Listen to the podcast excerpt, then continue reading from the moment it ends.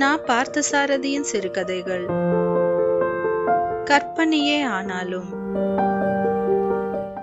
ஆயிரத்தி தொள்ளாயிரத்தி ஐம்பத்தி மூன்றாம் ஆண்டு என்று நினைக்கிறேன். நானும் வேறொரு தமிழ் எழுத்தாள நண்பரும் லட்சதீப உற்சவத்திற்காக திருவனந்தபுரம் போயிருந்தோம். லட்சதீபம் முடிந்த மறுதினம் பல இடங்களை சுற்றி பார்க்க தீர்மானித்தோம். முதல் முதலாக நாங்கள் பார்க்க கிளம்பிய இடம் கோவலம் என்ற கடற்கரை சிற்றூர்.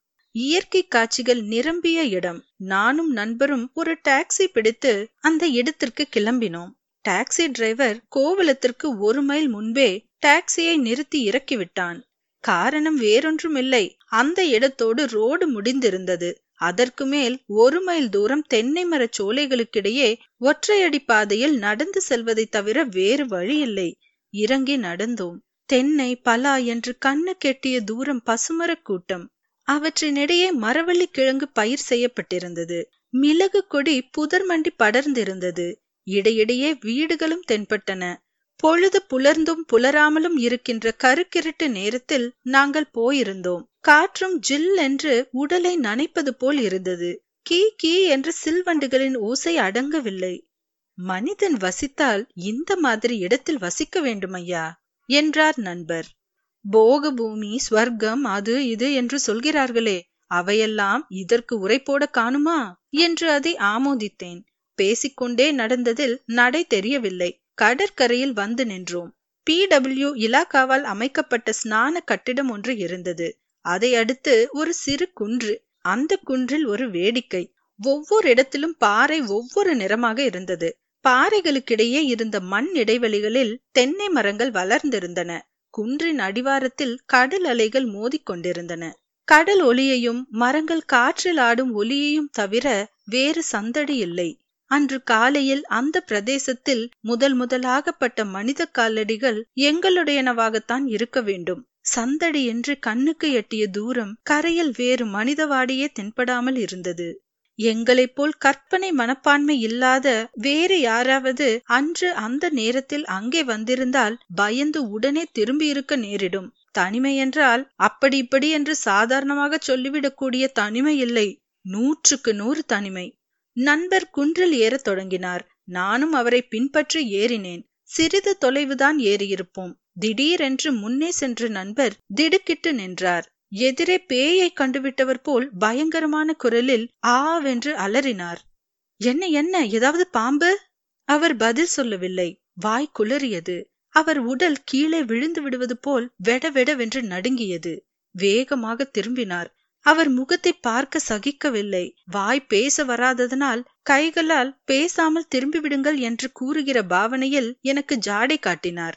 பயத்தினால் அகன்றிருந்த அவர் விழிகளையும் முகத்தையும் கண்டு எனக்கு ஒன்றுமே புரியவில்லை. என்ன சார் என்ன? எதுவாகத்தான் இருக்கட்டுமே இப்படியா உதறுவார்கள்? வழியை விடுமையா? நான் பார்க்கிறேன். என்று சூரப்புலி போல் அவரை விலக்கி தள்ளிக்கொண்டு முன்னே பாய்ந்தேன் நான். அடுத்த கணம் என் வாயில் இருந்தும் அதே அலறல் கிளம்பியது. எதிரே கண்ட காட்சி மயிர் சிலிர்க்கச் செய்தது. செய்வதென்ன? என்று தெரியாமல் அப்படியே மலைத்து போய் நின்று விட்டேன் நண்பராவது கைஜாடை செய்கிற அளவிற்கு சுயநினைவு பெற்றிருந்தார். எனக்கோ உடம்பு முழுவதுமே மரத்து போய் நின்று விட்டது எதிரே இருந்த பாறை இடுக்கில் ஒரு தென்னை மரம். அதன் அடியில் கயிறு கட்டி இரண்டு பேர் தூக்கிட்டு கொண்டிருந்தனர். ஒன்று பெண்ணின் உடல் மற்றொன்று ஆணின் உடல். இருவருக்குமே வாலிப வயசு என்று அனுமானிக்க முடிந்தது. தென்னை மரத்தின் அடிப்பாகம் டானா பாடாக வளைந்திருந்ததனால் தூக்கிட்டு கொண்டு பாறையின் இடைவெளியில் தொங்க வசதியாக இருந்தது.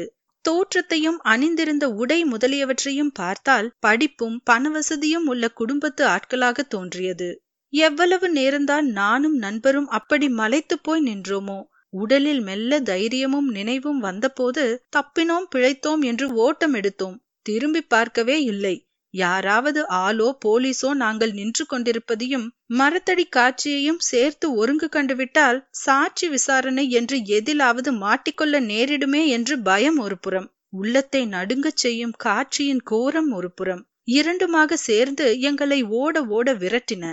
கோவலமும் ஆயிற்று இயற்கை காட்சியும் ஆயிற்று. இன்றைக்கு பொழுது நமக்கு நன்றாக விடியவில்லை. பேசாமல் வந்த சுவடு தெரியாமல் திரும்பி போய்விடுவோம் என்றார் நண்பர். அவர் குரல் இன்னும் இயல்பான நிலைக்கு வரவில்லை. ஆமாம் ஆமாம். வந்தவுடனே நல்ல இயற்கை காட்சியை கண்டுவிட்டோம். பத்மநாபசாமி புண்ணியத்தில் சௌக்கியமாக ஊர் போய் சேர வேண்டும். எட்டி நடையை போடுங்கள் என்று நானும் ஒத்துப்பாடினேன். குன்றிலிருந்து இறங்கியதும் நெஞ்சு படக் படக் என்று அடித்துக் கொண்டது.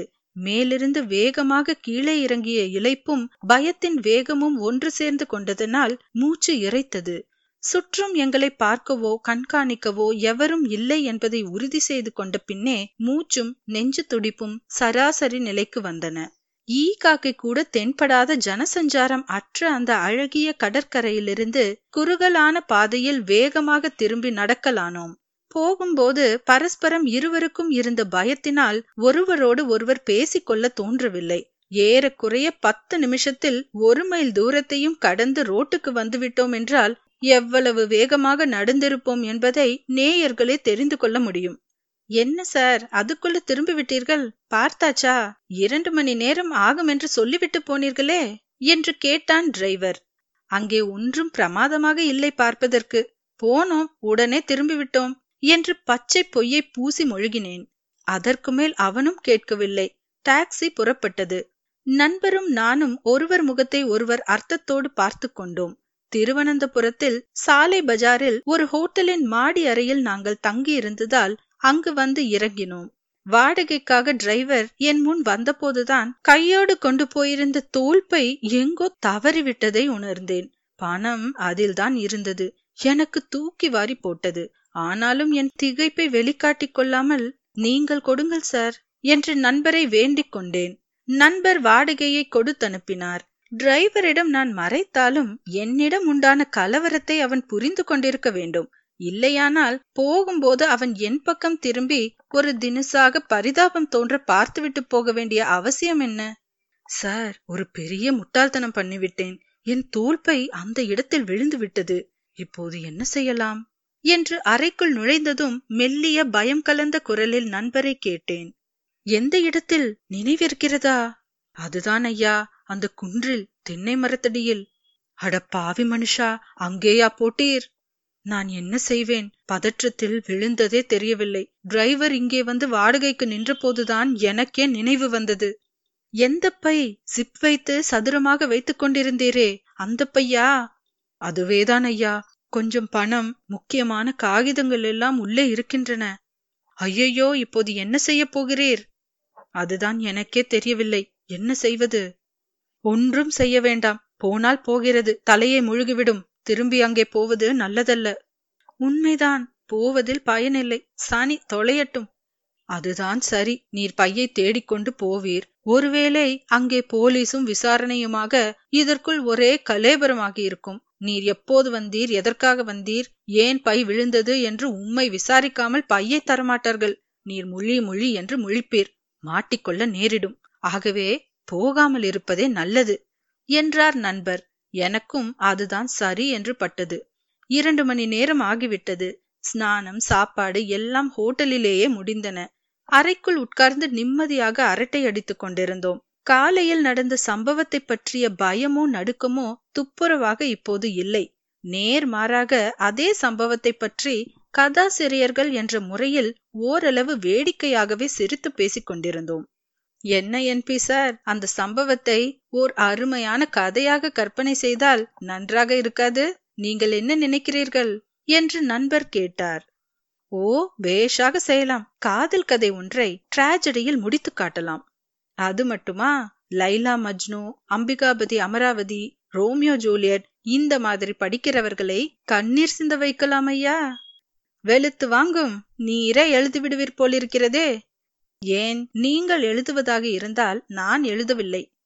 சேச்ச நீர்தான் முதலில் பார்த்தீர். அதனால் உமக்குத்தான் முதல் உரிமை. நீரே எழுதும் என்று சிரித்துக்கொண்டே சொன்னேன். இப்பொழுதே கருத்து உருவாகிறது. எழுதினால் ஜோராக வரும். நண்பர் காகித கற்றையும் பேனாவையும் எடுத்துக்கொண்டு மேஜை அருகே சென்றார். ஜமாய்த்து தள்ளும் நான் நிம்மதியாக ஒரு தூக்கம் போடுகிறேன்.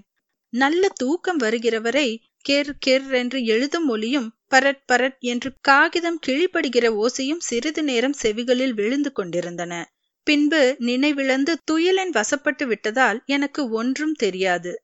மூன்று மூன்றரை மணிக்கு நண்பர் எழுப்பவே தூக்கம் கலைந்து எழுந்தேன். போய் முகம் கழுவிக் கொண்டு வாரும். ஹோட்டல் பையன் காஃபி சிற்றுண்டி கொண்டு வர கீழே போயிருக்கிறான்.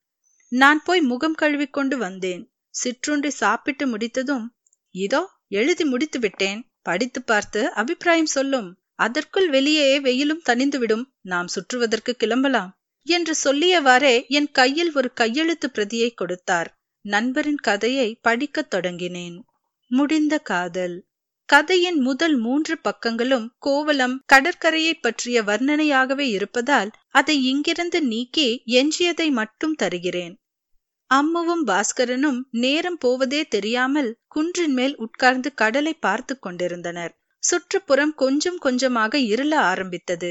கரையில் செம்படவர்களின் கட்டு மரங்கள் ஒவ்வொன்றாக திரும்பிவிட்டன. மீன் கூடைகளோடு அவர்கள் ஊர் திரும்பிக் கொண்டிருந்தனர்.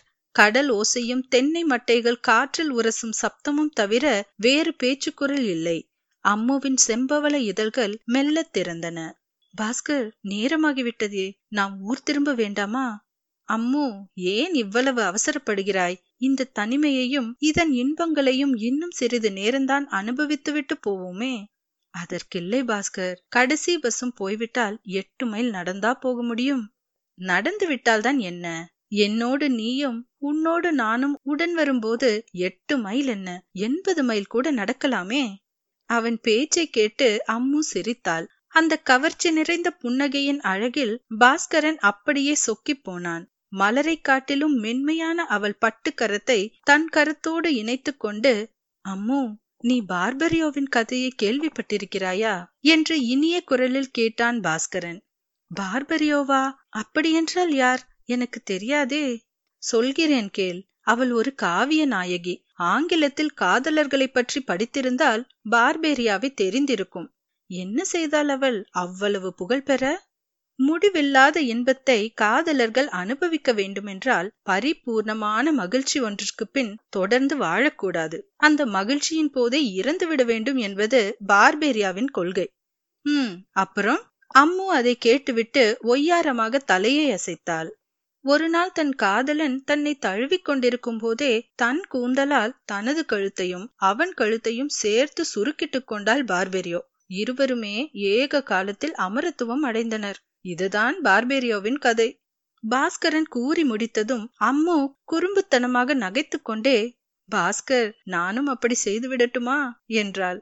சீ குறும்புக்காரி உதாரணத்திற்கு சொல்ல வந்தால் என்று செல்லமாக அவள் கன்னத்தை தட்டினான் பாஸ்கரன். அப்போது குன்றின் மேல் யாரோ திடுதிடுவென்று நாலைந்து பேர் ஓடிவரும் ஓசை கேட்டது. இருளில் ஒன்றுமே தெரியவில்லை. பாஸ்கரனும் அம்முவும் திடுக்கிட்டு எழுந்து நின்றனர். இதுவரைதான் நண்பரின் கதையை நான் படிக்க முடிந்தது. இந்த சந்தர்ப்பத்தில் நாங்கள் உட்கார்ந்திருந்த அறையின் கதவு வெளிப்புறம் தட தடவென்று தட்டப்பட்டது.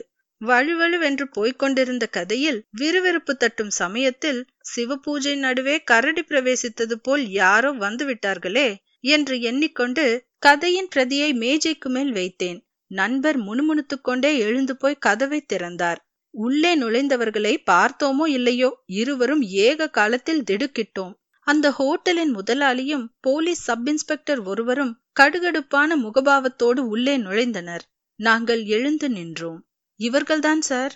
ஹோட்டல் முதலாளி இன்ஸ்பெக்டரிடம் எங்கள் இருவரையும் சுட்டிக்காட்டி இப்படி சொன்னார். எனக்கும் நண்பருக்கும் ஒன்றுமே புரியவில்லை. காரணம் இல்லாமல் ஒரு விதமான பயம் மட்டும் ஏற்பட்டது. அதற்குள் இன்ஸ்பெக்டர் எங்கள் அருகில் வந்து நேரடியாகவே பேச ஆரம்பித்து விட்டார். நீங்கள் தானே எழுத்தாளர் என் பி சாரதி? ஆமாம் நான் தான். என்ன வேண்டும்? குரல் உளறி விடாமல் சமாளித்துக் கொண்டு பதில் சொன்னேன். இதோ இந்த தோல்பையை பாருங்கள். இதில் உங்கள் விசிட்டிங் கார்டு புகைப்படம் இந்த ஹோட்டலில் தங்கியதற்குரிய ரசீது எல்லாம் இருக்கின்றன. கொஞ்சம் பணமும் இருக்கிறது. இது உங்களுடையது தானே? ஆமாம். எங்கே போட்டுவிட்டு வந்தீர்கள்? அது என் பை அல்ல என்று நான் மறுத்திருக்கலாம். ஆனால் அப்படி நான் மறுத்துவிட வழியில்லாமல் பையில் உள்ள ஆதாரங்களை முழுமையாக ஒப்பித்து என்னை ஒப்புக்கொள்ள செய்துவிட்டார் இன்ஸ்பெக்டர். இனி ஏமாற்ற முடியாது. உண்மையை நடந்தது நடந்தபடியே சொல்லிவிட வேண்டியதுதான் என்று தோன்றியது. இன்ஸ்பெக்டரை அமரச் செய்து நானும் நண்பருமாக காலையில் நடந்ததை தெளிவாக கூறினோம். நீங்கள் சொல்வதெல்லாம் சரிதான். ஆனால் நீங்கள் தற்செயலாக பார்க்க போனவர்கள்தாம். உங்களுக்கும் மேற்படி கொலைக்கும் சம்பந்தம் இல்லை என்பதை உங்கள் வாய்மொழியால் மட்டுமே நம்புவதற்கில்லை. வேறு ஏதாவது ஆதாரம் வேண்டும்? என்றார் இன்ஸ்பெக்டர். என்ன இன்ஸ்பெக்டர் சார்? ஏதோ ஊர் சுற்றி பார்க்க வந்தவர்களை இப்படி பெரிய வம்பில் மாட்டி வைக்கிறீர்களே என்று கெஞ்சும் குரலில் கேட்டேன். எனக்கென்ன சார்? உங்கள் மேல் தனிப்பட்ட முறையில் எனக்கு கூட அனுதாபமாகத்தான் இருக்கிறது. இந்த தோல் பையை நீங்கள் அங்கே போட்டுவிட்டு வந்ததால் தான் இவ்வளவு வம்பும் இது அங்கே கிடைக்கவில்லையானால் மனம் வெறுத்து தற்கொலை என்று நாங்களே பொதுவாக எழுதிவிட்டு நடவடிக்கை எடுக்காமல் பேசாமல் இருந்திருப்போம். இனிமேல் எங்கள் கடமையை நான் செய்ய வேண்டியதுதான். இன்ஸ்பெக்டர் கையை விரித்து விட்டார். சார் அந்த டிரைவரை தேடி பிடித்து கொண்டு வந்து சாட்சி சொல்ல செய்கிறோமே. அப்போதாவது நம்புவீர்களா? என்றார் நண்பர். அதில் பிரயோஜனமே இல்லை. அந்த டிரைவர் என்ன சொல்வான் தெரியுமா?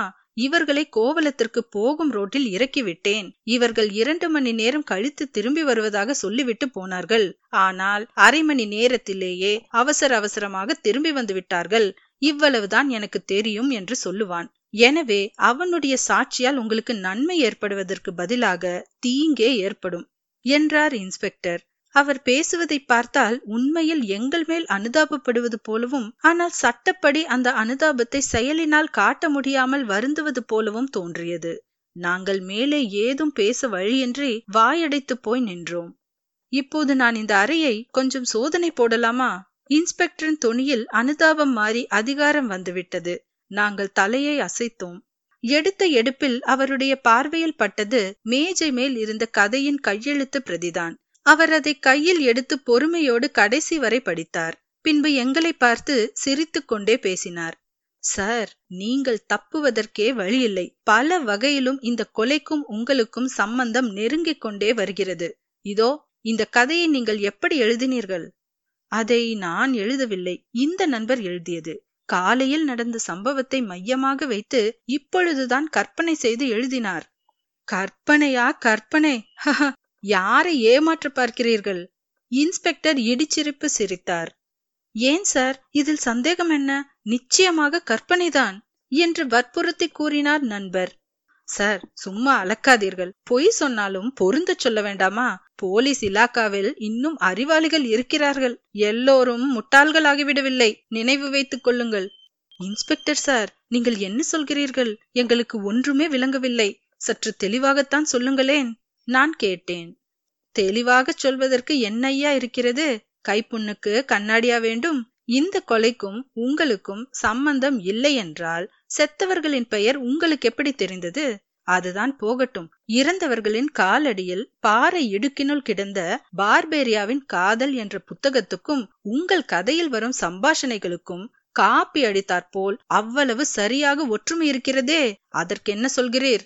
ஐயோ நான் ஒரு பாவமும் அறியேன் சார். இந்த கதையில் வரும் பாத்திரங்களின் பெயர்களும் சம்பாஷணைகளும் முற்றும் கற்பனை சார். உங்களுக்கு கோடி புண்ணியம் உண்டு. என்னை நம்புங்கள். நான் நிரபராதி சார். என்று பிரலாபிக்க தொடங்கினார் என் நண்பர்.